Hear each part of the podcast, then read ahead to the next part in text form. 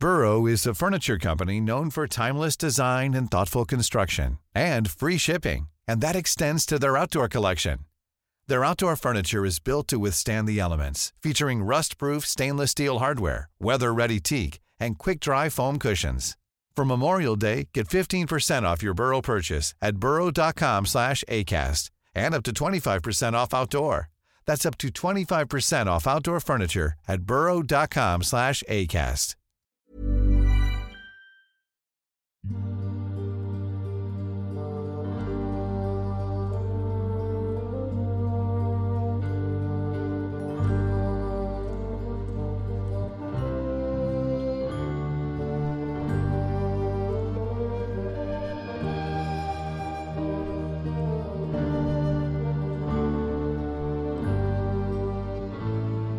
Hello, welcome back to Rule the Rouge podcast. Um, I mean, it's been been a while since we've had a chat, Raj. I think it's we we haven't even had a chat since the cup final, not on air anyway. Um, Yeah, there's probably a reason for that. yeah, well, I, other than, other than me moving house, I'm not just being we're not just being sore losers, just just a little bit, but There, yeah, it's probably 50-50. yeah, 50. Yeah. We, probably could have found a way around it, couldn't we? Oh, most definitely. I've been avoiding you. Yeah, I don't blame you. Like you know, I was supposed that it was my turn to do an extra pod before the Leeds game. This is where I live. They're my friends, and I just, I didn't want to. I, I, I, I do. I'll be. like- I love it with you, Jack. I, I couldn't be asked, and I don't like them when they talk about football. So I, I didn't want to. It just, and I could see what was coming, so I, I, I didn't really fancy it. Do, do you know what I have sort of forgotten a bit is like because obviously the, the internet didn't really exist, which is quite funny back in the time when they were last in the Premier League and were last a significant side. Yeah. But I still remember the whole kind of like ethos and mythology around the club. Um, and I think I said it to you on WhatsApp, but they are just like Yorkshire Scousers. You know, it, it's so it means more. You don't get football the way we get it. It's fuck off. You know, Yeah. It's so. I mean, I don't need to tell you any of this, do I? But like, No, but I've said this to you before as well. It's um, it's really strange, particularly with Leeds, because if you talk to them about anything else, the majority of them are nice and they're actually decent enough. Like they're on the ball with most other things, even other sporting things. They're enjoyable people to talk to. Most of them. That some of them are my best friends. Not to sound like I've got a black friend too. Before I'm racist, but I have Leeds fan friends for my sins. And then as soon as they start talking about football or their club in particular, I don't know what it is. It's a grand delusion that has spread across all of them. You you weren't you were in League One not too long ago. Like it's it's ridiculous, but it, it it's kind of it seems contagious because like the club like in response to this ESL thing have released a couple of really uh, you know self congratulatory you know statements about oh how much better they are and the only reason they weren't involved Leeds, Leeds of all the clubs. Exactly. The only reason you weren't involved is because you spent the past 20 years being shit. Otherwise, you would have been front and centre. And the reason you were shit is because you overspent chasing Champions League football, the very thing that you're trying to denounce. You were trying to join what was then the European Super League and managed to fuck it up. So you, you can't talk. You you you you're in a good position by default because you are no longer prominent enough or relevant enough to be in that conversation. So wind your fucking necks in, and that's just a an attitude that they all have, and they, they still had it when they were in fucking League One. They didn't even have a enough self awareness back then to really like talk about themselves any differently. And it sort of it was nice that they were far enough away that it wasn't a a concern ever, and you could sort of just bat them off quite easily by going, "Look, I, you're in fucking Championship, you're in League One. Like it, it really don't matter to me." But the fact that they're back here now and they sort of they've got this Bielsa thing going and they're actually playing decent football and the media seem to have forgotten they're a bunch of cunts and want to wank them off every two seconds because they put a few passes together and press. It's just yeah, it's it's, it's beyond the fucking pale. I, uh, I I can't believe I got a bite from Ralph Ineson on uh, Twitter as well. when Finchy? He was, he was yeah he was posturing about it. Fucking just go go back to either playing Finchy or a knight. He's always a knight in something. Do you know what I mean? Like Rent a knight. yeah, he is. I do quite like him. Uh, he's got a very he's got a very deep voice. Yeah, I, it's just, but that's what I mean is, like, he seems like a decent enough bloke and everything else. You have to have a certain level of self awareness to be able to play Finchy and be Finchy. Although apparently he doesn't like to just be defined as Finchy, Yeah, somebody told me that when I. Which- uh, which means that that's how I'm going to refer to him from now on. it's like Radiohead not wanting to play Creep. You know, it's just Yeah. like sometimes just just give the Get people what it. they want. You know. Yeah, exactly. It's not a bad thing at the end of the day. Yeah. I imagine you've got a house or something on the back of Finchy, so shut the fuck up. Yeah. Um, but like, um, yeah, th- th- he, I, as soon as he starts talking about his football team, he becomes a dickhead. It's just, uh, and the thing that uh, pissed me off as well, just while I'm getting my personal gripes out nice and early, is like, we beat them 3 0 not all that long ago. I didn't really mention it. It weren't a thing. Like, I didn't have the, you know, didn't go over the top, didn't feel the need to rub it in just because we beat you. you you're a newly promoted team. We're a, a better team than you, a bigger club than you. That's what we do. That's what happens. I'm getting my suit fitted for the wedding after the game, and my phone won't stop fucking going because the lads want to get hold of me. Other people want to get hold of me. They want to, oh, what's happened there then? All this sort of shit. Oh, people tweeting like, oh, it's great to see one of the European giants in action and Tottenham. It's like, oh, you are really fucking stupid, aren't you? It's just- really cringeworthy, isn't it? Though. but it, it kind of proves the point of how small time they are that that's a big day for them. And I kind of said it, I said it to somebody the other day when uh, I seen somebody and they, they mentioned it to me first. And I went, look, it's it's always nice to give the smaller clubs a big day out and a smile on the face sort of thing. And they just kind of shut up after that. Like, we will lose and, and we'll, we'll get on to why we lost. But that game said more about fucking Tottenham than it did about Leeds. And they, they ought to be aware of that rather than pretending that, that that suddenly means they're back. They're just they they've done very well for a newly promoted team, but no more than that. Sheffield United did well last season, and where are they now? So mm. shut the fuck up and bide your time. I guess on that then, as you sort of touched on, I mean the game itself. You know, I'll tell you what was most pronounced to me is the the fitness of that Leeds team. They just looked. They looked so much more on it than us. We looked fucking knackered, like in that second half. Um, and it's it's this is why I'm finding it so hard to draw any real sort of conclusions from anything to, to do with Spurs at the moment because there's that part of me that I want to I sort of want to dig into the squad a bit and be like, you know, the heads dropped after Kane's goal was ridiculously ruled offside, whatever the line's a line, I get it, but still.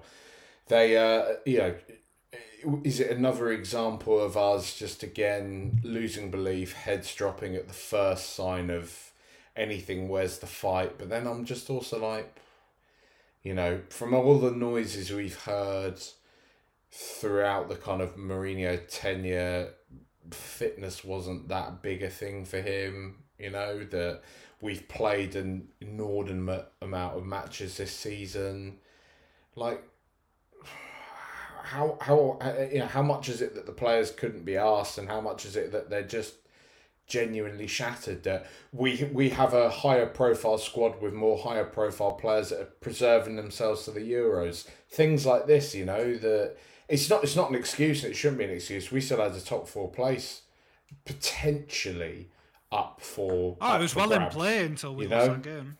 Um there shouldn't really be an excuse, and you, it is games like that where you do want to see a bit of fight come in. But I, I think we it's like the Leicester game, isn't it? I think last season or this season, I can't remember which one. When oh yeah, it was in Pochettino's, um, God rest his soul, his his final part stretch with us when we had that goal ruled off against Leicester, and it just sort of it's it felt like another one of those sliding doors moments where Yeah, yeah, yeah. the game just sort of fell away from us, and Leeds just.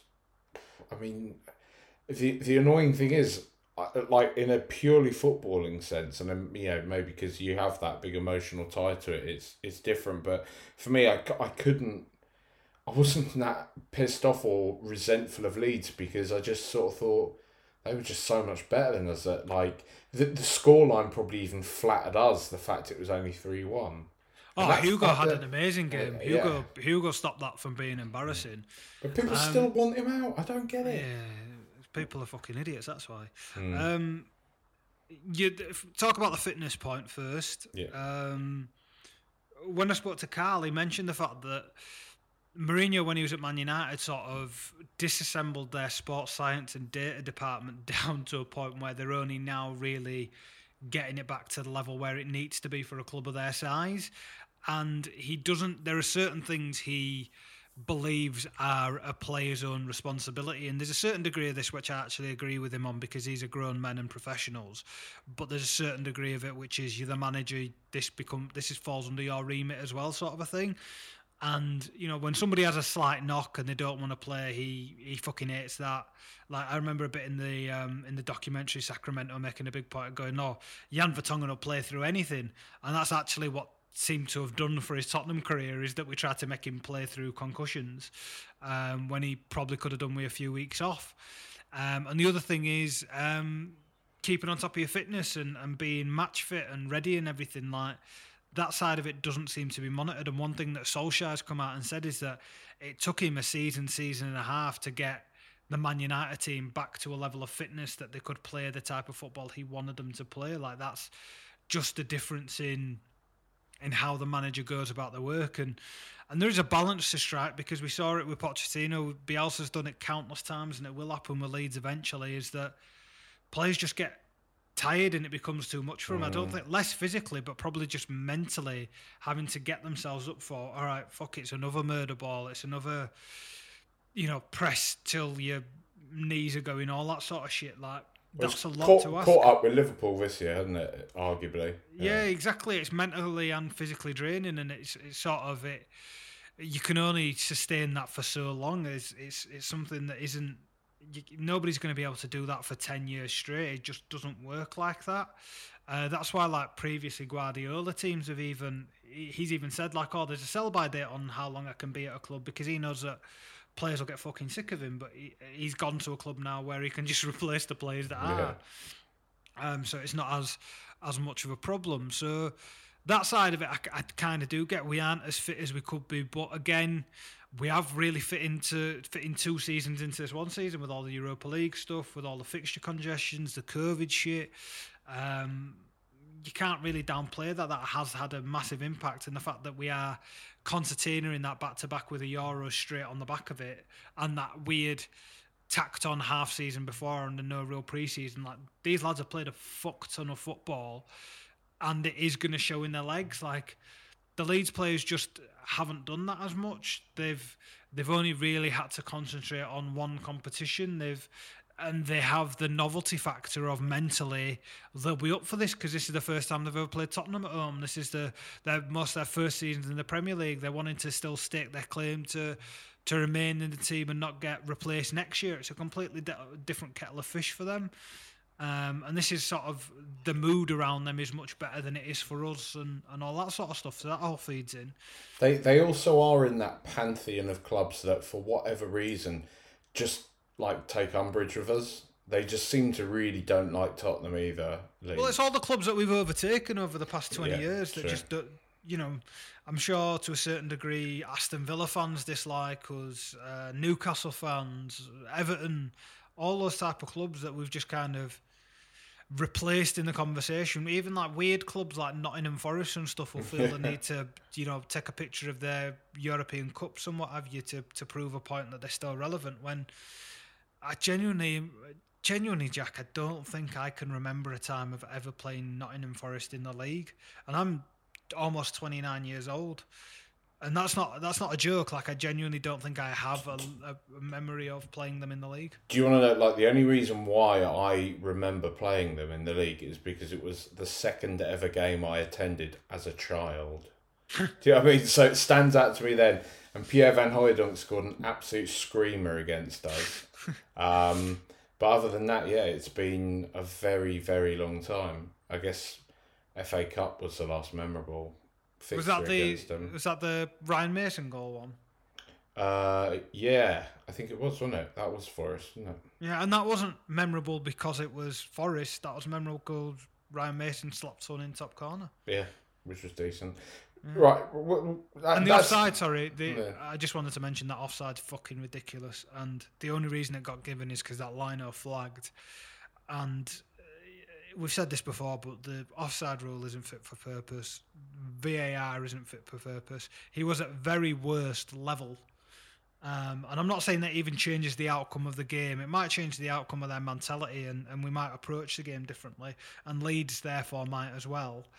Um, you, you, it's kind of like a Schrodinger's offside, in that you don't know what happens after that.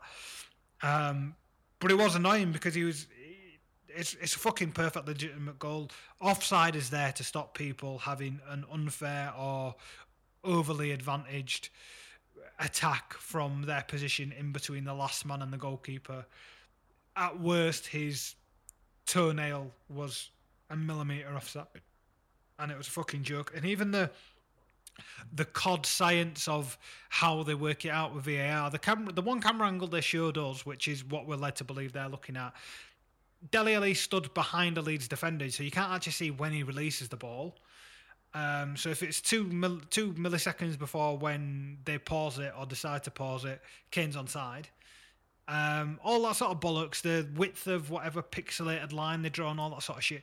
It's dog shit. It, it's all dog just shit. the thing is, if they are going to use VAR for offsides, do away with the lines. Apparently, in the Champions League, they don't do the lines. You know, it's it's another. It's a way of they can pause it and look at it and judge it by eye, and that to me feels like the fairest thing. I think if somebody was looking at that without those stupid fucking lines, if there was an air of doubt, is that offside? Is it not? Referee goes and has a look at that monitor. If we are gonna, because I mean, let's be honest, VAR ain't gonna go anywhere.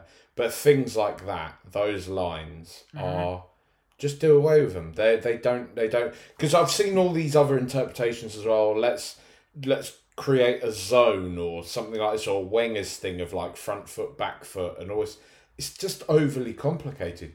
Just do away with the lines. Just know the one pause that I- it and see if it's offside, and you would see that that was not offside. No, It's no, just- no. Not in a not in a month for Sundays. The one that I'd bring back, just to completely fuck off any argument, is daylight.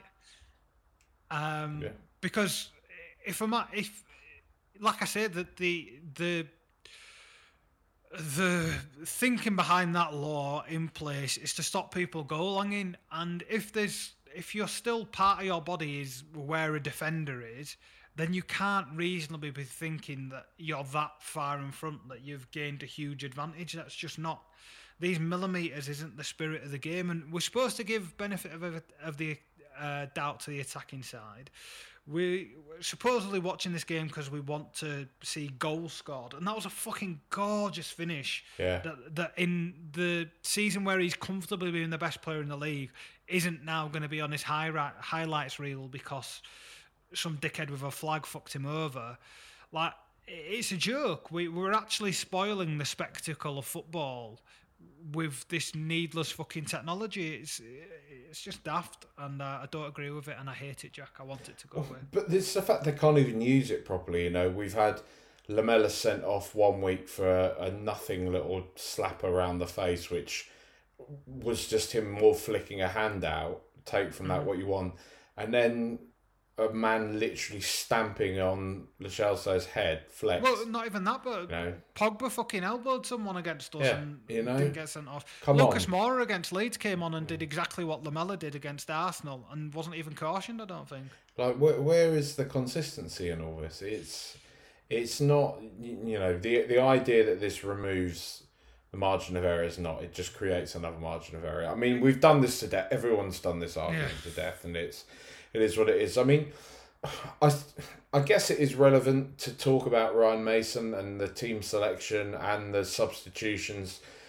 Massively so. Oh, Yeah, I mean, it in a part a part of me feels like it's kind of dead air because he's not going to be our manager. What I mean, what do we really learn from what he's I'm- doing? What do we take from it? But I think what we take from it is that had he gone on a tear and somehow won every game in the league we had left and sneaked us into the top four, there would have been some people in an almost Solskjaer like manner going, Oh, you've got to give him the job now, you've got to give him the job.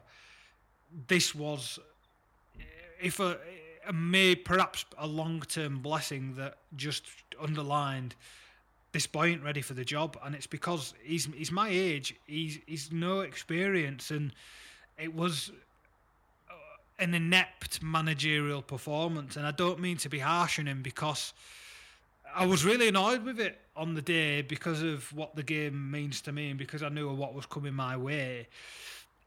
And then I kind of had to catch myself and remember he didn't ask for this. He's he's not in that position because he wants to be or he thinks he should be. It's because everyone else around him's so fucking stupid that they've they've left him to essentially plug a gap until they can regain some form of competence or, or something approaching that.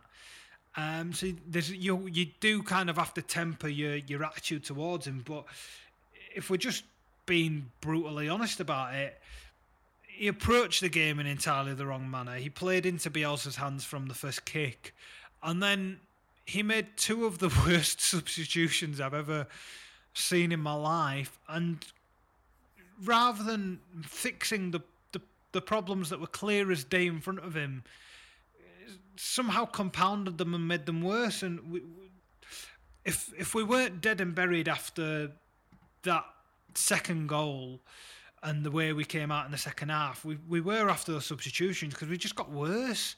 Dele Alli was the best player on the park. He was Yeah. exceptional. it And really was. It was was like the Dele of player- old again, you know. He's the type of player that Bielsa teams can't deal with because they are built and organised to press and contain the expected.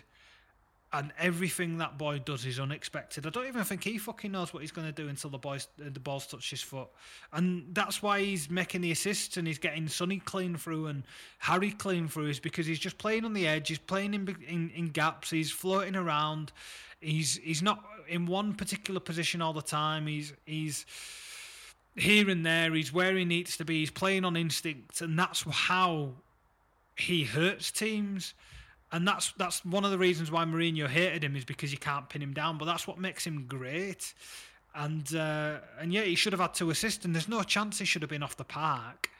Um, and there was there was just no no rhyme or reason behind the two changes we made. Because if anything, the, the the the attack was the only real functioning part of the team. Kane looked fairly sharp. Sonny was definitely up for it. Dele was good. Gareth was all right when the ball was at his feet. Otherwise, he's what we've come to expect. He's not going to be defensively engaged as he should be, but you kind of have to make allowance for that if you're going to be playing Gareth Bale from the start, and and that's a a known factor and something we were aware of from the start. Like he is essentially entered the the flat track bully period of his career, and there is a lot to be said for that because if you want to dash a team off 3 0 in midweek and him out, have him score a hat trick, he will because he, he knows he's better than him and he can do it for fun. Um, but if it, if the going gets a bit tougher, maybe he's not the one to to muck in and get stuck in the walls. Maybe that's when you do need your Bergwijn or your your Lucas. Like there's there's horses for courses. Like maybe he just prefers being big fish, small pond, and he wants to fuck off. You know, Southampton, and all that sort of stuff. And then Tanguy not playing, and the weird like. Mason's come out and said, "Oh, the, the way we want to play is the reason why he's not starting." And there's certain people going, "Oh, he's fasting, he's not fit enough, and all that sort of stuff." Like, I don't know what it is or why it is, but the boy needs to fucking play. I know he's not been brilliant for a few months, but nobody has apart from Kane, really. Son's gone off the boil. Everyone's the past few months of Mourinho were dog shit, Kane aside. So I don't know why Tanguy's the one who's been mm. fucking. I mean, the the only thing that, that I do think about it is, that, and it's it's it's not drawing any sort of conclusion from it. It's just a nagging thought for me. Is that it's it's three managers on the bounce now that haven't immediately fancied him. You know, and it, it just makes me wonder what it is about him. Whether he's it's an application in training thing, if it's I, I don't I doubt it's a, a personality thing. He doesn't seem like a particularly like divisive character or even that bigger personality really that he would be disruptive or troublesome. He seems like a kind of guy that's quite happy to get along with what it is, but I don't know, maybe maybe there's just that feeling that that kind of I don't know, the sort of the the the the I mean, languid probably isn't the right the right way to say it, but just his sort of laid back approach to things isn't isn't what people want. But I mean, the guy's sort of he's magic when the ball's at his feet. You know, I, I want I want to see him playing with Dele Alli. You know, but there's there's some players who aren't up for it in training Exactly. and, and stuff, and you just you're never gonna change that. Certain people just work in different ways, and Dele Alli won't have been just lazy in Mourinho training sessions. He will have been exactly the same for Pochettino, but Poch knew when he got on the fucking pitch, he turned it on. If you actually have a look at how much he runs about, how many sprints he does, all that sort of shit, if you want to actually track whether or not he's lazy when it comes to it, he's not. Like the evidence is there. Like it is, it's weird and the Tanguy thing I just don't get because he has he's clearly the best midfielder in terms of talent at the club, mm. and he's done enough to prove that he can contribute. Like in that Leeds game, we were getting overrun in the middle of the park and we couldn't get a pass fast enough through their press. And if there's one person who's just going to pick up the ball, turn and ping it into somebody's feet and get Leeds on the back foot, it's him. He did it when we played him at home. It worked to a treat. Like you just kind of have to account for that. Like the the the, whole managerial idea that Mason's apparently said in his press conference, where he's trying to pick players that fit his system, is a bit backwards to me and a bit simplistic. You've got to find a system that works for your best players, and you've got to fit them all within that in a way that works best and gets as much possible out of as many of them as possible. That's what your fucking job is. You don't go, oh, the 65 million quid lad who's clearly the best midfielder at the club. He's not quite perfect for exactly this one role I have in mind, so he's not going to play. He's only going to get 10 minutes at the end of the game. It's counterproductive. Your team is actually worse because you're inflexible in the way you try to manage and, and set up the team. It's tactically naive and it's it's just it's overly simplistic and it is the type of thinking that's going to come from a bloke who hasn't finished his coaching badges and up until a few weeks ago was learning his trade coaching kids.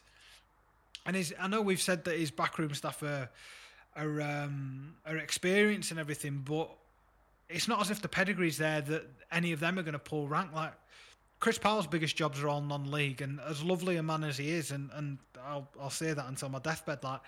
He wasn't a brilliant manager, and if he was, he wouldn't be head of academy at Tottenham or doing the England thing. He would be in charge of a club in a managerial capacity, as he's clearly shown was his aspiration previously. He's just not good enough to do that. But if he's brilliant enough to do the job we've got behind the, the scenes at the level he is, then brilliant. Like, for example, Les Reed, who was dog shit at Charlton, was half the reason Southampton for as good as they were for as long as they were because he did the job within their infrastructure that he was made to do.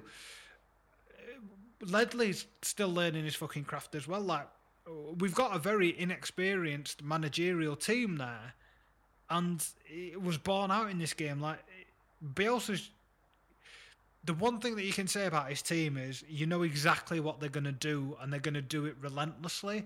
There's no mistake in planning for that team. He's not suddenly going to come out and sit back and do something unexpected. Like he's the most open book possible tactically. Mm.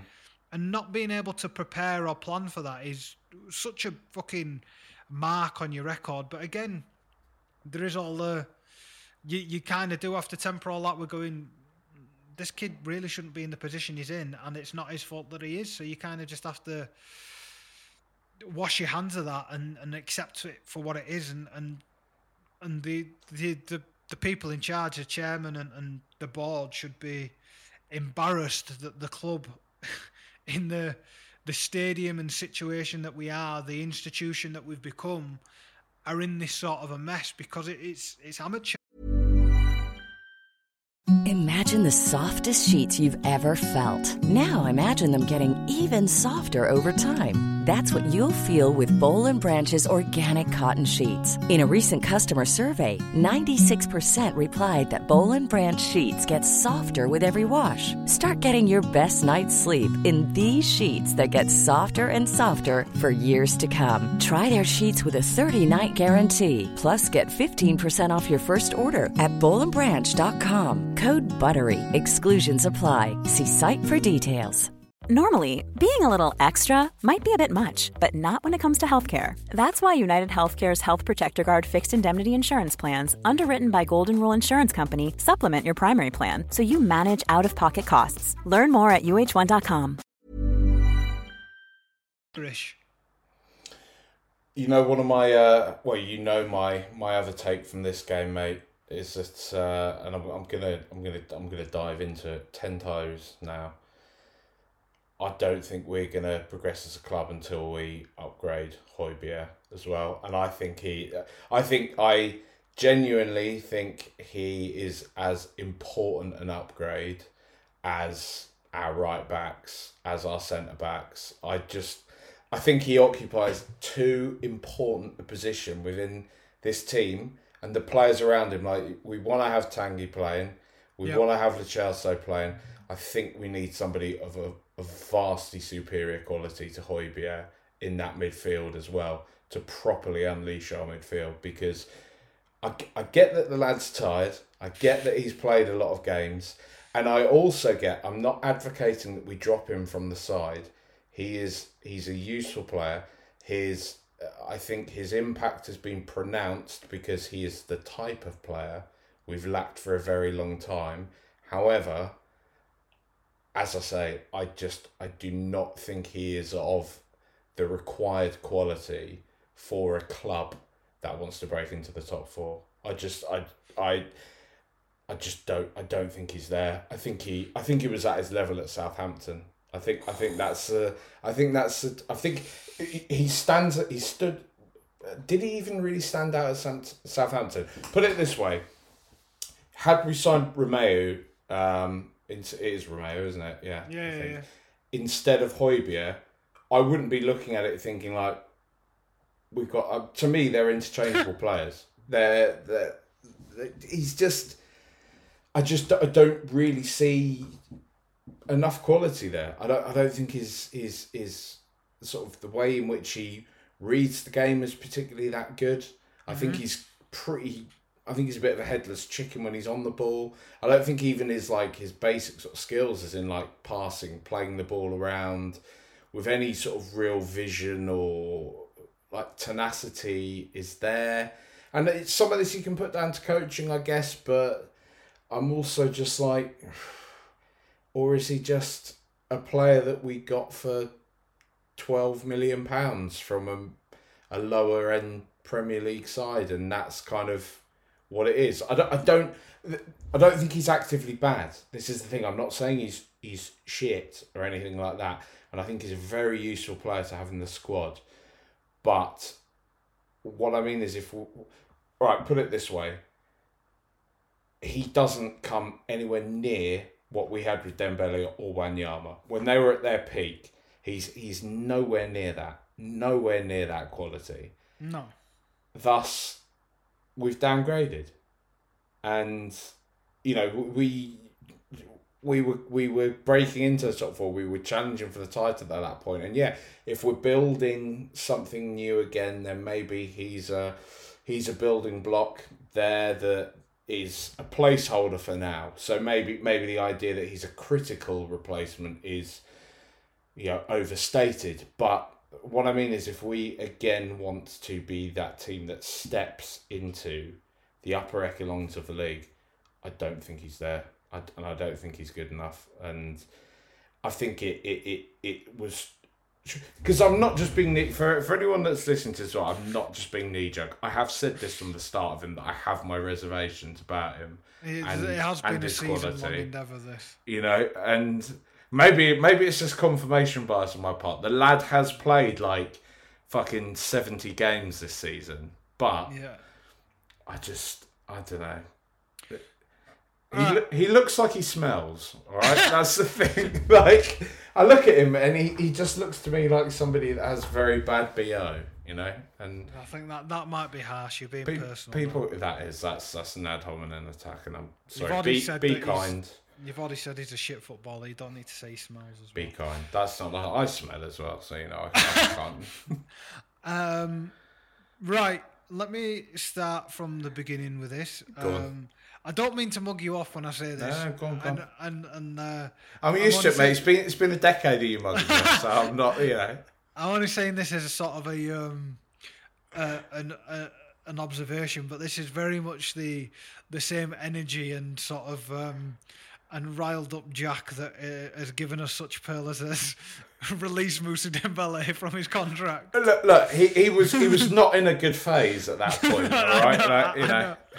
I know, but sometimes, sometimes you do this thing where you, you make your mind. I, I do it as well. Like I've, I've already, I've had a very similar rant about Matt Doherty this season, and if I wanted to have been more level-headed about it and say, look, it's it's come into this situation, all that sort of shit, and and, and give him the benefit of the doubt to. You know, stay at the club longer or prove himself and all that shit. I could have done, but I, I came on the podcast. I said he's shit. He needs to go he's one of the worst footballers I've ever seen in my life. And if he was an animal, I'd bring the curtain out, sort of a thing. I, I did like your sentiment that he'd uh, fulfilled his boyhood dream of playing for Arsenal in that North London derby. I, he, he was fucking seconds away from kicking it in his own net. it, it- it was an absolute disgrace. I've I genuinely, I've. There's very few times where somebody representing Tottenham has angered me to that level where I, I've wanted to bring harm on them, and it's probably a, a list that uh, includes Matt Doherty and Tim Sherwood and and very few others, if any. Uh, but yeah, that point aside, you're right. He has played the major. He has played two seasons in one season, but he's also been doing the job of two men for two seasons because he has got the most thankless task in that team possible. Because the reason he's there is because he's doing everyone else's dog work. Because you're right, we've got no other player who does what he does, or does it even half as well as he does. So he's had to play or be available for just about every game we've had. Even the, the stupid games in Eastern Europe or whatever in the early rounds of the Europa League where he should have been rested, he should have been staying at home. He was either starting or on the bench and needed bringing on because everyone else was so incompetent that he still had to do some running. Like he hasn't been able to just switch off at any point. And I think he's one of those blokes that seems to enjoy running around and doing his job enough that he will just turn up and do it. Like he, he sounds as if he's a brilliant professional. Um, all the stuff that the lads say about him, he, he's a bit of a teacher's pet and sort of he's a workhorse.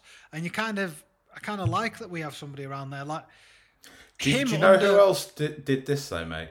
Steffen Freund. I don't know if you remember Steffen Freund, but Yeah, yeah, yeah, I do. he it's just it's honestly it's who he reminds me of so much when I watch him. It's just like because all of what you're saying is true. There are so many positives. He is enthusiastic. He does run around. He does do all the dog work. But there are players that do that who are so much more competent than he is as well, though. And Yeah, it- but the, the, I think the players that do that aren't doing that in one, a team that is devoid of all confidence, two, a team that gives him no support whatsoever in doing what he does.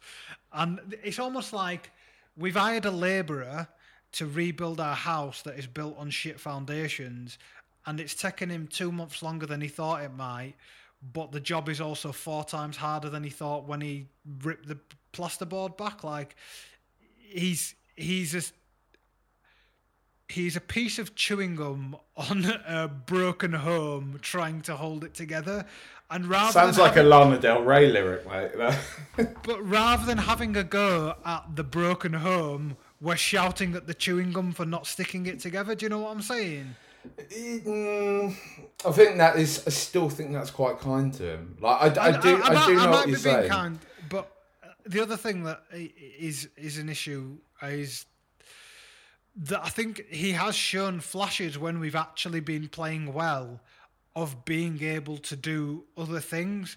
He played a brilliant pass in that 6 2 at Old Trafford for Aurier. He's had a couple of Yeah. flashes of, of good, of, of actually being able to play the ball.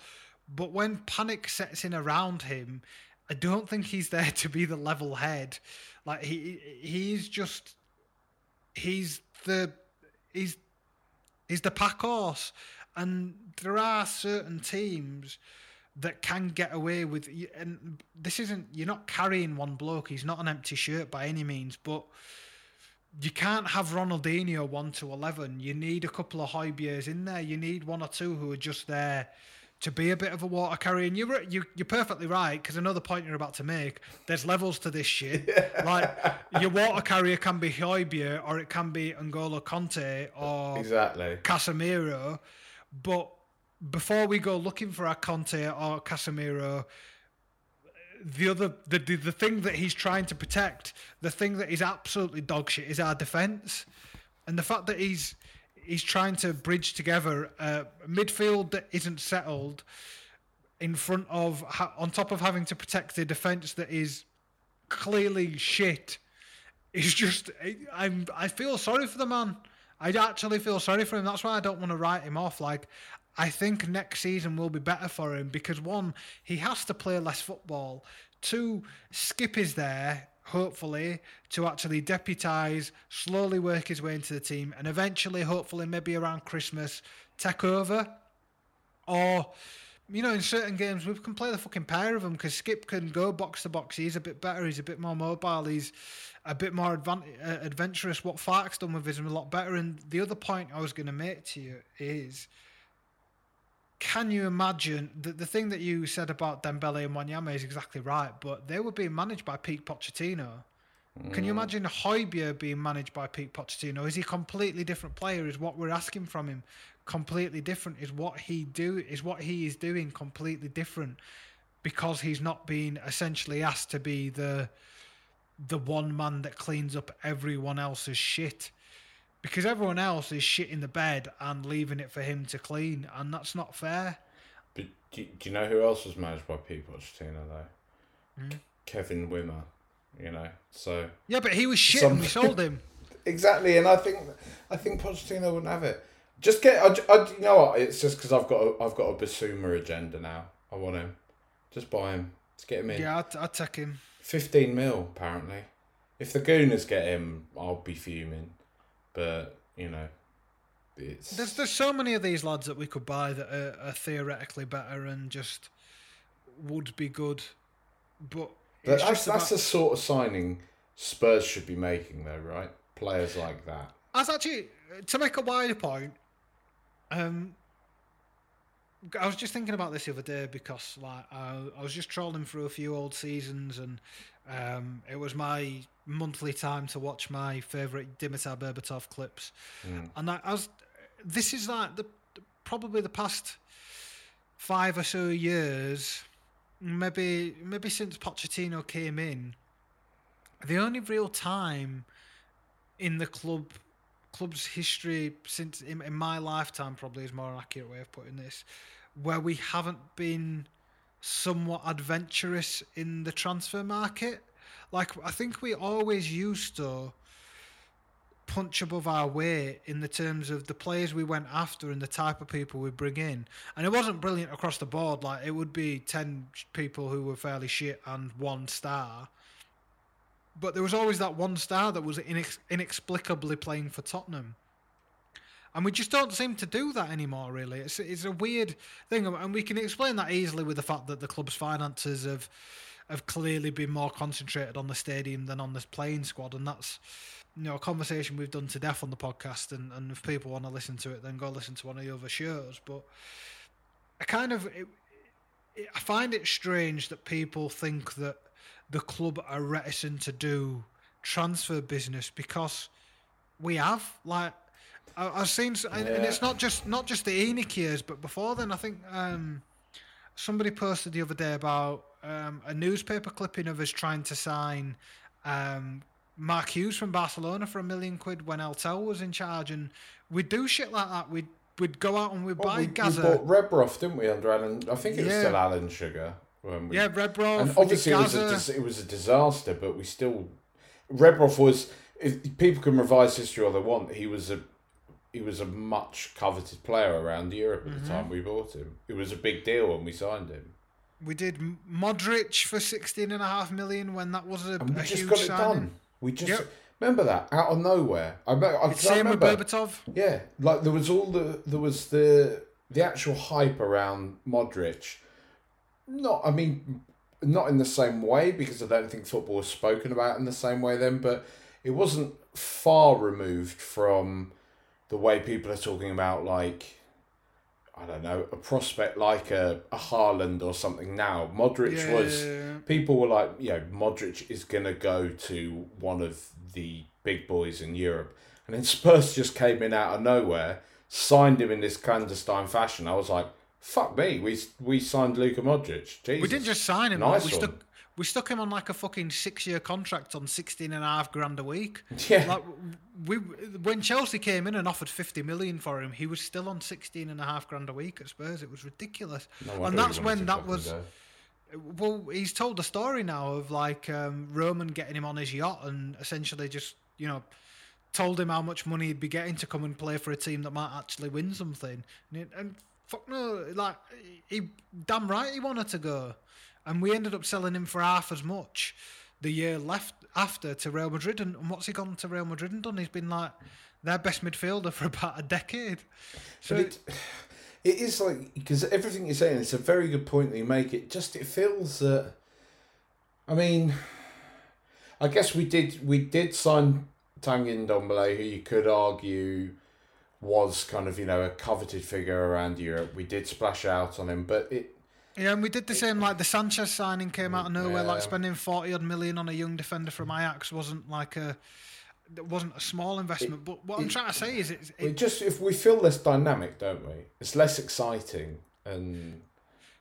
I don't know. Is, is it because our expectations have changed? And uh, you know, you know that bit in like, is it the first Harry Potter film where um, his cousin Dudley is counting his presents and he goes, "But last year, but last year," Yeah. and he's uh, and he's you know he's pissed off because he's got one less present than he had, but his parents are telling him they're bigger presents. Like, have our expectations changed to the point where like I'm being a bit of a spoilt kid about it, and I'm like, oh, I remember when my Christmas present was Rebrov and Berbatov, and now it's only Ndombele, and it's like, yeah, Maybe, maybe to a degree, but it it's also that it just seems to be that there's there's a lot less, and I think this maybe comes back down to issues with the director of football. Um, is it, it just seems like there's a lot less thought behind what we do now. You know, it it seems to be that we've kind of become a bit of a a Poundland Man United, how they were a few years back, where we just keep buying players. You know, let's just keep getting some, sticking them in the team, see if it'll work. And lo and behold, at the moment, we're just kind of, there's just, there's no real identity to to what Spurs are, and you can see that Mason, you know, he's he's saying the right things and he's trying his best because he, you know, he's Tottenham through and through. That boy, he knows exactly what the uh-huh. fans want because he wants it himself. It's and yeah, that's why he went to Leeds and tried to play and tried to fight fire with Yeah. fire, and went, oh, we're going to do this Tottenham way. You think you're going to mm. Attack better than us? I'm going to stick our all of our attacking players on and try and take you on. it was fucking naive as shit, and we lost, but that was Tottenham. and, and but yeah, but we simply.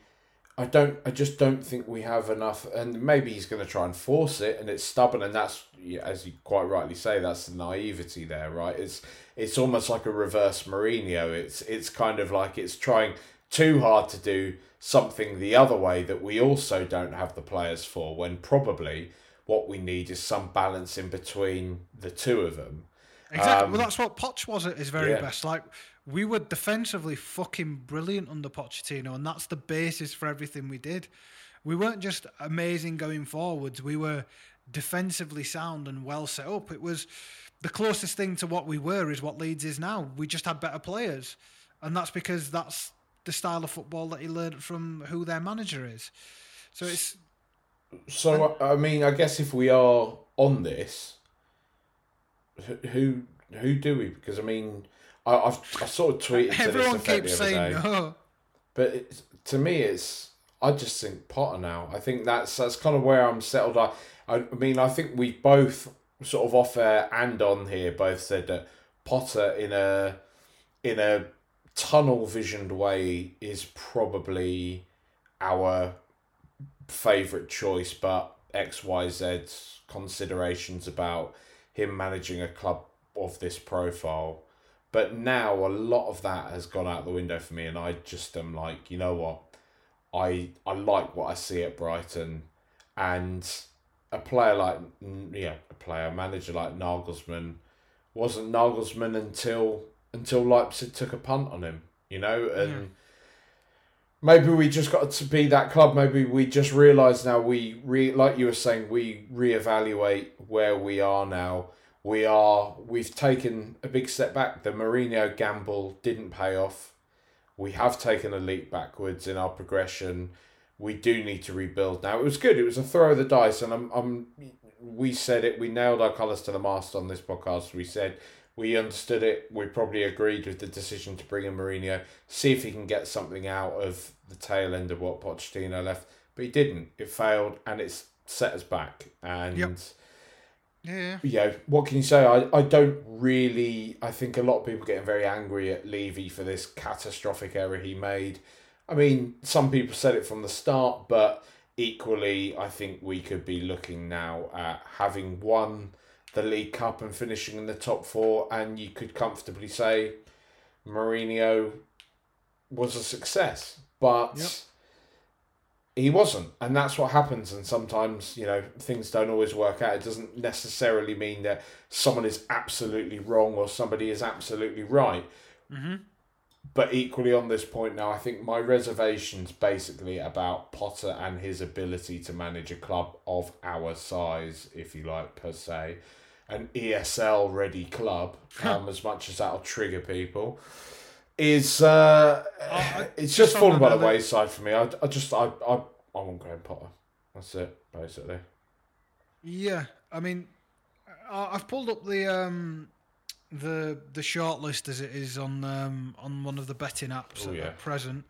Uh, Simone Inzaghi's two to one on. He's the favourite at present. Four to one. Uh, is he Lazio now? Lazio, yep which uh, you know that poses its own concerns. Um, Scott Parker's at four to one, which they're getting done two 0 at home by Burnley at the minute, so that's a great fucking audition. Mm. The boy Graham Potter's eight to one on. Uh, Big Brendan, 12 to 1 on. They're in the middle of shitting themselves out of the Champions League for a second season in a row, so I'm not particularly enthralled by that. Conte's at 14 to 1, which is interesting, but again, is he doing, is he Ten Haging us and sort of flashing in his ass to get a bigger contract there. Like we could very well be getting used in that sort of situation. Um, Nuno Espirito Santos fourteen to one, and Christ, that's about as uh, no least inspiring no, we could get. Yeah, you know, just no. Yeah, sixteen to one, Roberto Martinez. No, thank you. Um, just, just no. He's like a it, it might be fun for like a few games if we beat a few people 5 0, but he's never going to be brilliant in like the biggest games. Like, there's a reason why at his age he ended up in like international management. it's just, yeah, just no. Eddie Howe's at 18 to 1. No. Fucking hell. He, he's got a Celtic. Uh, Lopetegui's 18 to 1. That's, you know, he done all right at Sevilla, but like, is that inspiring? I'm not entirely sure. The man, Pochi, 18 to 1 still. Odds are tumbling. The more he shits it at PSG, the closer he gets to coming home.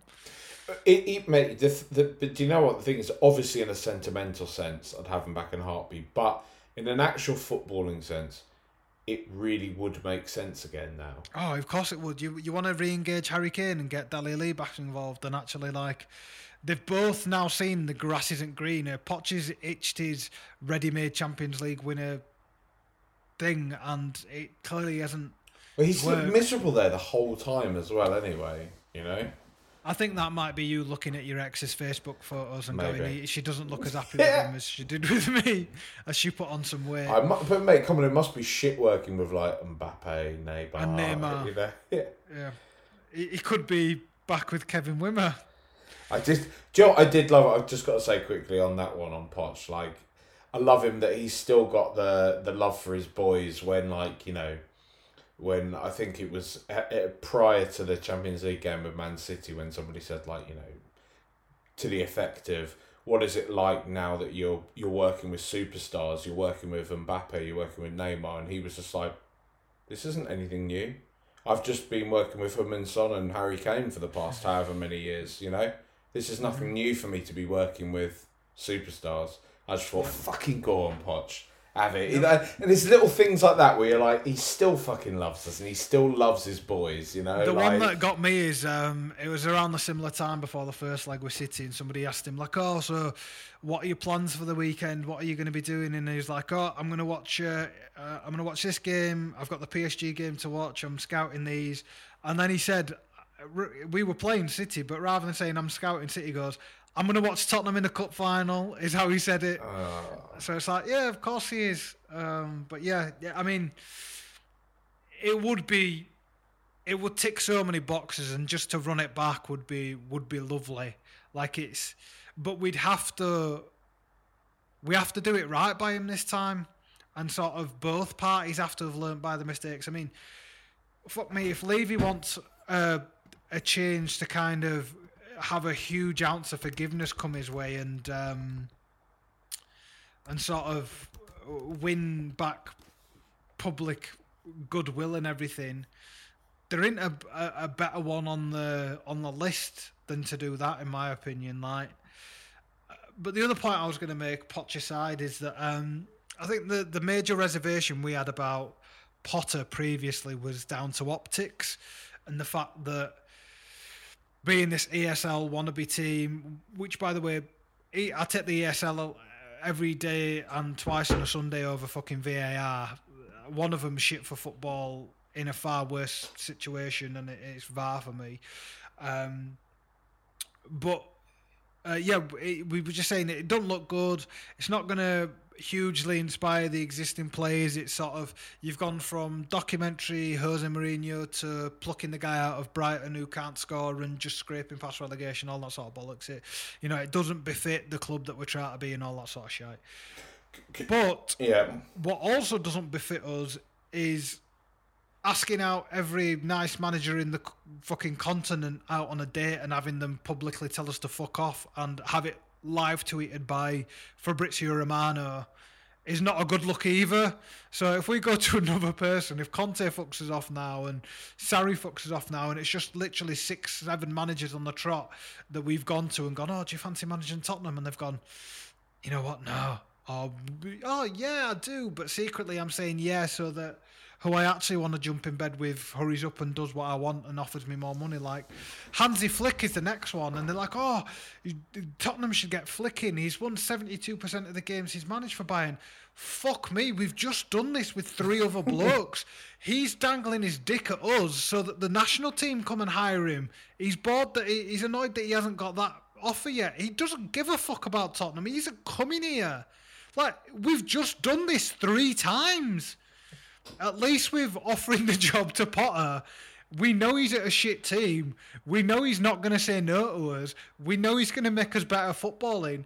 Offer the fucking job at some point to somebody who's actually going to fucking take it because I'm getting sick of fucking made to look even bigger mugs than we already are by everyone saying no. Like, at some point, the the bloke where it looks stupid to have wanted to have him is going to come the best option because he's the only one that's going to say yes. You, you spot on, basically, mate. And the the thing that one of the sort of yardsticks I've put in place for this as well in my own head is a, and it's it's a really it's a real sort of tub thumping tribal stupid way of looking at it but i'm i've been sort of caveating because now it looks as though i mean arteta will probably get chopped in summer you would imagine and so arsenal will again be looking for somebody and i kind of think about the candidates that we've been linked with how bothered I would be if they went to Arsenal and using that as an indication as to how bothered I would be if we therefore didn't sign them and how much I want them to sign them. And I do think that out of pretty much everyone named, it would just bother me if Potter went to Arsenal because I would it would there would just be enough concern there as like what if he is that like English Nagelsmann or Pochettino or something where he just needed that kind of step into a more established side where he had better players mm-hmm. and he has a core of decent solid young players that he can work with because that's there at Arsenal as well. I hate to say it, they do if they if they get the right manager at some point, there is potential there. That I'm I'm not saying they're going to go on and win the title again. Maybe ten years down the line, but at this point in time, there isn't going to be a quick fix. As long as them owners are there, they're not doing anything. No, there's not going to be a quick fix for them unless they manage to like bottle lightning like we did with Pochettino mm-hmm. and get something and I, I would worry about Potter going to Arsenal. I would worry about what he could achieve there with them. Yep. And by that token, I want us to sign him. But if not, I mean, co- correct me if I'm wrong. So, because what I was, uh, one thing I did quickly Google because I couldn't remember the fella's name. But from what I remember of the, the Chicago Bulls documentary, right? Phil Jackson, Jackson their Pochettino, they fucked him off. Then they brought in a sort of Mourinho for a bit, didn't they? And then they were just like, let's bring Phil Jackson back. And then fucking won the lot, right? No, they didn't fuck him off. They there was a season where they were going to get rid of him before he was going to go, and then they said, "Oh, will you do one more year?" And they did, and they won it. And then they fucked him off, and that's when it all went to shit. But there wasn't like a period where he left and came back. So they didn't. They there wasn't. Oh fuck that then. He fuck wasn't. He wasn't. He. They were gonna get rid of him a year before they did, but he stood around and still won it, and that's why it's called the last dance. Is his his whole thing in that sixth championship season was, oh, we're gonna do this. This is the last dance. It's the last time I'm gonna be here. Last year I'm working with these people. You know, our last chance to win it all together, sort of a thing, and and do it all. And that's the point that Jordan was making was rather than because uh, he fully believed that they could win a fourth in a row and win a seventh, is that he was pissed off that the ownership and the the management, Jerry Krause, didn't give him a chance to to do it a seventh time in a row. Uh, because he didn't keep Phil Jackson on, they, you know, he didn't want to stay there for a rebuild, all that sort of shit. They didn't re-sign the players and all that bollocks, and that was the issue with them is that they didn't back him to do it even longer because it would have cost them more money. It just um, it, it pains me that thinking about that because all I could think all throughout watching the last dance was about Tottenham and Pochettino, and it's still just it haunts me. It haunts me, mate. It like this, and and probably you know because I mean. I've seen and I felt it myself. Like the past, the past few games, I've seen a few people saying it looks finally like Kane is actually a bit checked out, and whether that's a sort of confirmation bias and whether it's this or that, if he is, you can't hold it against the lad because he's given so much to this team now, and just mm-hmm. the way we felt after that Champions League final. Because I mean, I think like you said, sort of as a joke, but then we sort of unpacked it a bit on WhatsApp. Was like, has has football actually been fun as Spurs fans since that Champions League final? And it just hasn't. Like it's just it's been seemingly just watching the culmination of what of a decade, if not longer, maybe a decade and a half worth of work of a journey building up to a point and it just not getting there and then watching it actually drastically fall to pieces from that point is it's to, been to horrible. Be like, to be like old school Rule the Roost, it's like we're a TV show that got to its grand finale and then decided, oh, that got really good ratings. Let's do another season. But there's nothing to really cover anymore. That we've we've done everything. We got to the point that we were building towards, and it wasn't a happy ending. And we should have just we should have sopranoed it and left it, faded it to black, and we didn't. But the point you were making, the the parallel you were making with, with Phil Jackson, um, which is accurate and, and sort of um, interesting. the one that sort of sprung to mind as you're saying that, and that it sort of it's been in my mind a lot recently because um, there's a few documentaries and that coming out and everything. Is um, Sir Alex, and um, I have a, a weird sort of affinity for him because I know everyone. You have to in a way, don't you? He's a great, you know. Yeah, well, everyone sort of hates him and all that sort of thing, especially, you know, growing up in Leeds and everything, oh, whiskey nose bastard, all that, we'll have a party when he dies, all that sort of shit that Yeah. they say around here. I genuinely, I liked him, and I think some of that was just because he was a constant in my life for 20 odd years. Like, he was Manchester United manager for longer than I was alive for a very long time, for the majority of my life. Like, I was born into a world in 1992 where Man United were just fucking good, and they were the standard bearers, and it was it was really weird when he retired. I remember getting really emotional watching his like last speech on the pitch at Old Trafford. And I'm not a Man United fan in the slightest. Like, you know, when we come to play them, it's not. I don't have a twinge or like, oh, I hope my, the best for Man United. I find it funny that they're shit now and all that sort of stuff. But because of him and because of what he meant and the figure he is and everything, I was a bit like, oh shit, this is weird. Like the the the Godfather of British football sort of going away. And um, you know, when he had his brain um hemorrhage and everything, I was like, oh shit, not Sir Alex. Like, I want the bloke to make it through, and I was genuinely pleased that he survived. It sort of gives me a smile when he's there, all old in the stand with his mask on and everything. It, it's nice to see. Like, um, I, I do weirdly have a bit of a soft spot and an affinity for him. Um, probably it's Stockholm syndrome. Um, but the point I was going to make is that with with Pochettino and with with Spurs, the fact that we didn't win anything and and we got rid of him the first time, really it got shit. Is it? Would it have been like if you know if we revised history and Man United fucked off Sir Alex in was it 89, 86 or whenever, whenever they were going to originally bin him off because they hadn't won anything and it was the FA Cup that saved him and all that sort of shit. I think it was You know, the- eighty nine. the bloke with his bed sheet and all that sort of things. Yeah. Thanks, yeah, all that. Like, is that is that the point where Man United could have made the mistake that Tottenham did and binned him off, and the twenty years of success that followed is is what we've missed out on? Like, was that the point where we were where we should have? And, and you know, hindsight obviously it is. But is that the point where we should have gone? Oh shit! Like he's brilliant. Like let's back him now. It's obviously not the greatest right now. He's not the most engaged right now, but we're on to a really fucking good thing. All our best players love him. He loves the club. The fans love him.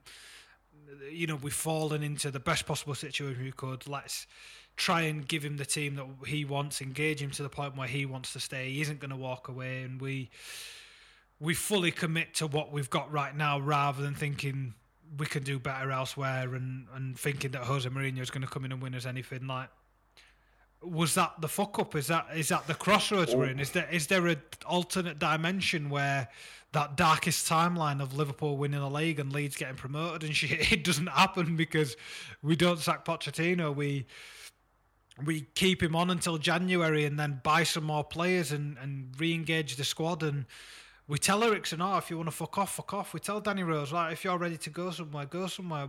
You know, the play Eric Dier, you want to go play for Man United, go sort of thing. Like Well, we do the, yeah. the, the hard rebuild. We fuck off Alderweireld.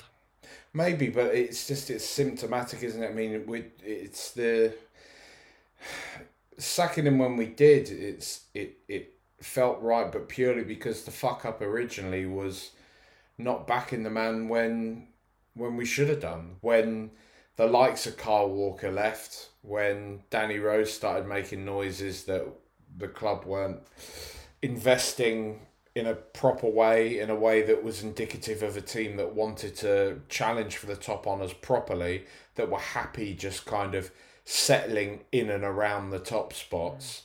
The when the likes of Christian Eriksen started making noises, when the likes of Mousa Dembele ran himself into the ground and was such a pivotal point of our team that was just not replaced properly. Even, arguably, Wanyama wasn't replaced properly. You know, it's just there's a, a litany of these things which you know perhaps some of it comes onto Pochettino's own head. Maybe he has to bear a bit of that because we've heard about his you know how particular he was and the types of players he want he wanted fit into such a fine category that it made it very prohibitive when the team the scouting team or whoever it was Steve Hitchen were going out and trying to buy whoever that you know Pochettino wasn't always happy with it, but at the same time, I think we can all say like you know those three windows, as much as we predicted it might, have come back to haunt us, and that that is on that is on the board. It just is. It, it's it's on Tottenham as a club. It's on Tottenham as a uh, essentially as a uh, as something that's forgotten ultimately that its greatest asset is what is out there on the pitch like mm-hmm. and it doesn't want to accept that and i think now it is going to have to be forced to accept that because oh, it's it's it's well it's it's funny you know because i was um i was speaking to to just a to a pal of mine. He's he's a he's a Blackburn fan. He he has no real animosity towards towards Tottenham or anything like that. You know, he'll mm-hmm. he'll enjoy as much as anyone else does a bit of a haha Tottenham bottled it type shit, but whatever, you know. And he was just saying from the outside the the thing that's astonishing even from from my perspective, looking at you lot from the outside is that yeah, you've you've done a great job building like the stadium, building your brand up and everything like that. But it it seems to be almost that the owners have this strange naivety that you are going to fill that stadium forever. That the likes of Nike or whoever are going to want to slap their logo on you forever. But the fact of the matter is, and sooner or later, they will have to face up to the fact that when you're at the level now that they have built a club to being at, you have to compete. You have mm-hmm. to. You cannot just be there. Look at Arsenal are like they are. Uh, we can revel in it all we want, but they are dying on their ass. Like the treading water. You know, there is going to be they. The reason why, so people can like, for example, they can look at teams like Arsenal, and they can see something like this big protest they had the other the other year that was full of young people who were galvanized, who were energized. But that's because those young people are a product of Arsenal having an era of dominance. They are they're there. The reason why Tottenham aren't like that so much at the moment is because we have an older fan base. We weren't an attractive team to to younger fans, and we have been for the past few years. So the chances are we will have a tail of a few younger fans, but it's going to dry up. Like people aren't people aren't going to take this for, and I, I don't mean like they're not going to take this this kind of, but no. it, but it, but what I mean by that is that I'm not I'm not making out like this is some grand travesty. Us legacy fans, we're going to be here come come rain or shine because yeah, whatever. Fucking milk us dry yeah. the rest of us lives. We've got our Tottenham back, but when we're talking about this this huge global brand, sooner or later, it's it's less of a meme and it becomes more of an actual business concern when sponsors and whoever start to say, well, we don't really want to slap our logo or be associated with a team like Nike, right? I've I've I've, I've worked with Nike closely in my professional life, and you don't even need to have been there, but just everything even from the inside and from the outside, it screams aspirational. It screams wanting to be attached to the best. I can tell you honestly, internally, they will be saying, we don't want to be associated with a team like this that bottles stuff, that doesn't win things, that people are constantly questioning why they fail when it comes to big opportunities. And they will look to the board and say, well, why aren't you spending money? Why like we've got our logo on your chest? Especially why are you not biggest, playing your part? You know, especially when their biggest asset of the club is Harry Kane, and the biggest story is that he wants to leave us. It's not a fucking good look. No, you know, and it, it, it does like for all this stuff, for all these kind of caveats that we put on supporters. Our supporters need to understand supporters. There's been a stadium, there's been a training ground, there's been this. Yes, supporters will be demanding and they will be unrealistic. And yes, we can always look at Manchester City, at Chelsea that have, you know, fucking petrodollars and whatever that they can just chuck endlessly at it. But there is still a difference between spending 500 million pounds on players and making a signing, and I'm not trying to dig him out again, but making a signing like Højbjerg, which is basically free anyway, because we part we basically exchanged him for Kyle Walker Peters. Like you just why I just again you cannot build a club to this level and expect to not play by the rules now you're at this level. And that's that's it's the simple fact of the matter. It's going to dry up sooner or later, and this now needs to be that shock to the system. It needs to whoever comes in, whoever takes over, drastic change needs to happen this summer, in my opinion, to this squad. There needs to be an overhaul. It it has to happen. You're right. It's more of a change in mentality and, and focus than it is um, than just buying players and, and thinking one thing's going to fix it. I um I got asked to re- write a piece um, for Football 365 recently um, about the, the managerial search and all that sort of stuff and, and what's going on at the club. And I came to a very similar conclusion to what you just did. And essentially, I, after about 800 words, I decided to frame it through the lens of Godfather 2, um, where the, the main allegory of that film is that Michael is getting so sidetracked by the business that his family life suffers. Um, Kay gets rid of the baby, they get shot through the windows, all that sort of stuff. Is because he didn't listen to what his dad said in the first film, and I know he's not in the room, but it's something that you know Don Vito says in the first film. You can't be a real man if you don't spend any time with your family, or words to that effect. He's he's saying it to the um, to the singer, the the actor at the time. Um, they're in his office, and he's crying and what have you, and he slaps him up and everything. Fr- Frank Sinatra. Yeah, essentially. Can't Frank remember Sinatra, his name. What's his fucking name? Johnny Summit, is it? Yeah. Um, Anyway, you know the character I'm on about. If Yeah. you've seen the film. Um, it's the it's the same scene as I'm going to make him offer. I can't ref- they can't refuse all that sort of bollocks. Um, but yeah, the, that's what the second film's about. And essentially, Daniel Levy is now taken his eye off the the, the family, which is on-field football and operations, and got so concentrated on the stadium, the NFL, the naming rights, the sponsors, all that sort of shit, all the the fancy stuff that comes with it. You reference Kyle Walker getting sold. Kyle Walker, that money that Kyle Walker got sold for did get reinvested. It didn't get reinvested on the pitch, but I'm sure it's paid for a nice suite somewhere or uh, another few steps on the skywalk or uh, an extra bit of the Tottenham experience. Like the focus of the club has just been uh, it went too far to one side, and you cannot you have to kind of temper it. You can't go too far and go, oh, they fucked up. All this sort of shit isn't isn't right. We we needed that stadium. We we wouldn't even be having this conversation if we were still in White Hart Lane. It was just as emotionally attached to it as we were and everything. We'd outgrown it, not only in a footballing sense, but in you know pure numbers and everything. Like that it was starting to hold us back a little bit. And you know, I love that place forever, even though it, it's rubble and you walk on it when you walk through the new ground. But that's just a fact of the matter. But there was perhaps a better balance to be struck between the focus that we had between the two because we went to to, to such an extreme to one side that it, it's it's it's caused an issue that we're still suffering the the sort of the repercussions from now. And I, and I actually believe to to give them some due.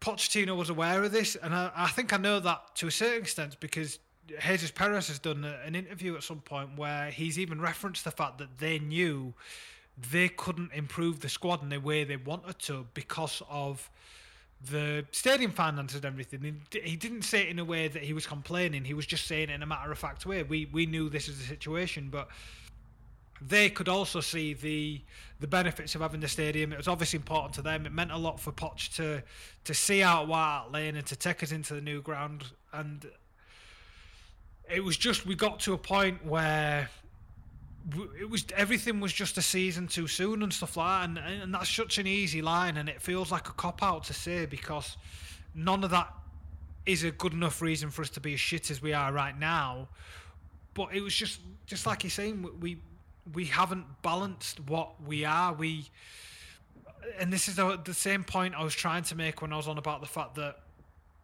we don't feel like we're as adventurous in the transfer market as we once were, or it's not as exciting. Even to, you know, transfer deadline day, of Van der Vaart coming in, like it was always Tottenham with a team for a long time that were doing the heavy numbers in the transfer market, not in terms of money, but fucking 10 players in a window, 10 players out. We were constantly fucking changing everything Yeah. over. We, you know, Levy was known as a wheeler dealer. Harry Redknapp loved it. We did all that sort of shit. Even when AVB came in, we, retur- we rotated the squad and everything like that. Like, it wasn't something we were shy of doing, but even if you re- read reports now, deals that seem like they're slow, fucking millimeters from our nose, we don't seem able to do anymore, or we seem scared of doing for some reason. It's probably because Steve Itchen couldn't do a deal if it smacked him in the bollocks. But you know, but you see the examples of like the fact that Ryan Sessegnon took two years longer than it probably needed to do, and we ended up paying twice as much as we wanted to. And Eze that now plays for Crystal Palace. We've watched him for four years and can see, can clearly see he's brilliant. A few years ago, we would have bought him for Dele Alli money, five ten million. Pleat says buy him.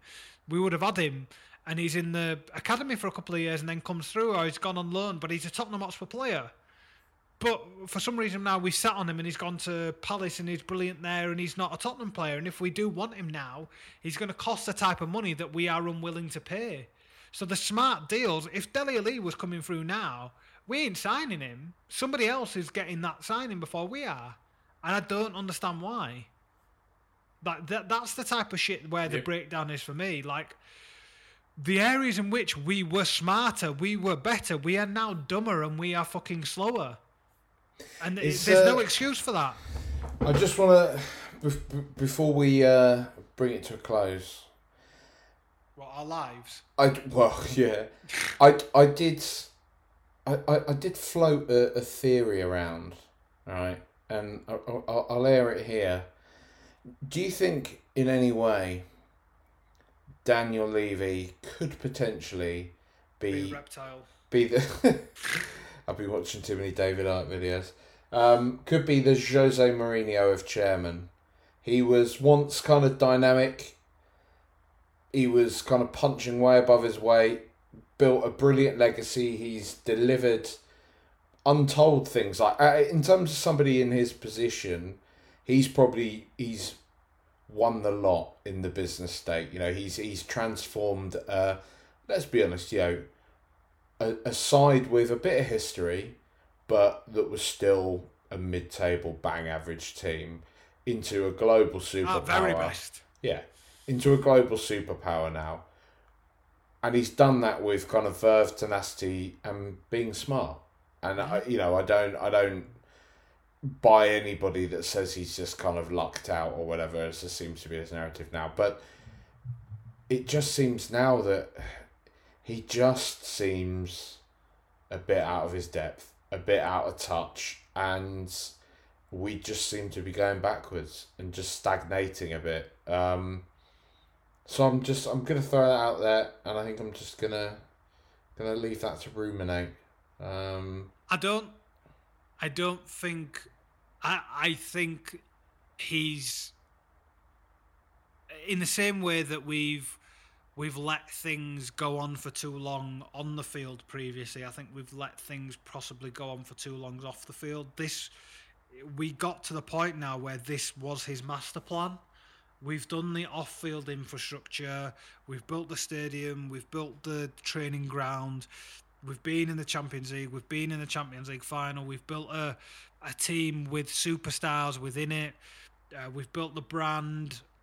We've jumped into bed with the biggest teams in the world. Like he has got us to the point where he wants to get us to, but he's still looking for an extra billion on top for some reason. Like there's almost an insatiable level for him to now like pull off the biggest deal upon all deals, like the the negotiation to end all negotiations, uh, just to cement his legacy and his genius. When really he could sell the club now for whatever, however many billion it is worth, and make back however many million fold over whatever they've ever invested in the club, and it still be one of the greatest sporting business decisions ever for ENIC to have bought us when they did for what they did and build us into what they have done. But for some reason, because we know, look at how the man operates in terms of you know, refusing to sell players or loan players unless their values reach and all that. Imagine what he's like about his own brainchild, Precisely. about his own his own baby. Yeah. Like he's going to be unbearable to deal with. If, if like Jeff Bezos rung up one day and was like, "Oh, I fancy buying Tottenham. How much?" Like he's sticking on Hundred bill. Yeah, yeah, he's literally taking a piss because that's how how he operates, and it's sort of I don't know. it kind of feels as if like you know you either you need to stop acting like you are the little club punching up because we're not anymore. You need to start punching down. You need to start throwing your weight around. We've said this before. Like you've built this Death Star to you know, fight with the other Death Stars, but you aren't blowing up other planets. It's time to fucking push the button and blow up a fucking planet. If you're building a Death Star, it's time to fucking use it. There's, uh, there's no point in in it just fucking sitting there, because that's a waste and it's gonna rot. And you've paid for this thing and you've built this thing that is unfit for purpose because you you're too big of a pussy to actually fully commit and pay the money that it costs to shoot the laser. Shoot the fucking laser, blow up the planet, win as a cup. There's the title for the pod sorted there, mate. Shoot the laser, blow up a fucking planet. Um, it's been a good chat. It's been it's been good getting that out there, mate. It's uh, it's getting. I've enjoyed it. I've, I've, got. I've got to um, let people behind the curtain a little bit because um, we started and there was still daylight outside and we're on Zoom.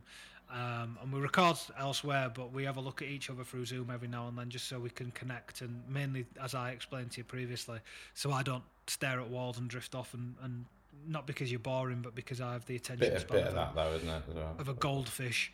Um, n- not any of that, Jack. You, as I've, as you've seen from today, when I'm able to look at you, I've been far more engaged than than so, sometimes I am victim of doing. Um, but the daylight has gone, and my iMac has managed to illuminate me, whereas you can still see me. I'm mainly teeth and eyes, but you can still see me. You look like you're either on a documentary where somebody's done something to you, or I should be ringing a number to say whether or not I've ever seen you before. Like, I genuinely, there's a vague blurred outline of where your face is, but the rest of it's black, pitch black. That is fucking terrifying. Um, but yeah, for the past like half an hour, you've been slowly like disappearing into the ether as the sun drops behind you, and it's It's just quite been- poetic, really, isn't it? Probably for the way the Yeah. pod's gone. Yeah, yeah, yeah, but, uh, I just wanted to share with everyone that I've been creeped out for a little while by, by looking at you, but um, hopefully you'll turn on a light soon and I'll be Oh. able to see you. I'm just going to get a screenshot of it now, just so for anybody that is interested, uh, we can tweet that out at some point. But uh, yeah, well, I mean, if you if you have enjoyed the podcast, which I'm pretty sure most of you do, because how couldn't you?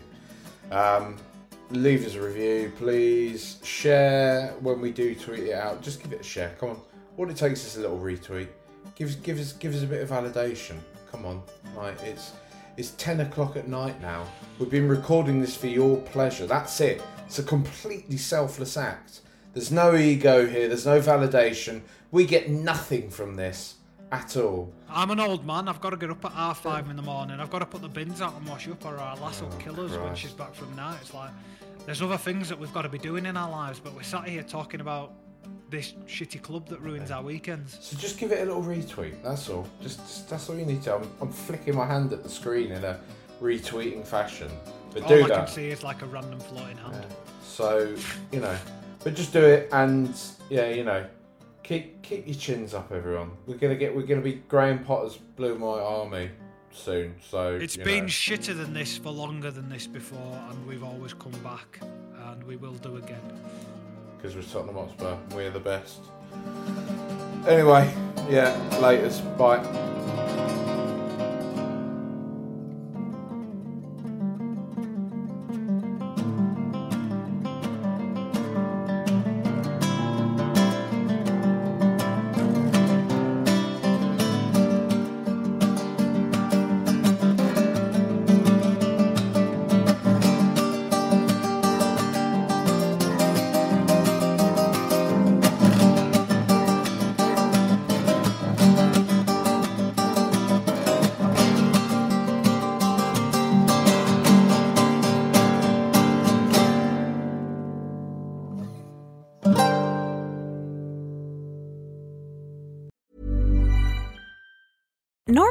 Being a little extra can be a bit much, but when it comes to healthcare, it pays to be extra. And United Healthcare makes it easy with Health Protector Guard fixed indemnity insurance plans. Underwritten by Golden Rule Insurance Company, they supplement your primary plan, helping you manage out of pocket costs without the usual requirements and restrictions like deductibles and enrollment periods. So when it comes to covering your medical bills, you can feel good about being a little extra. Visit uh1.com to find the Health Protector Guard plan for you.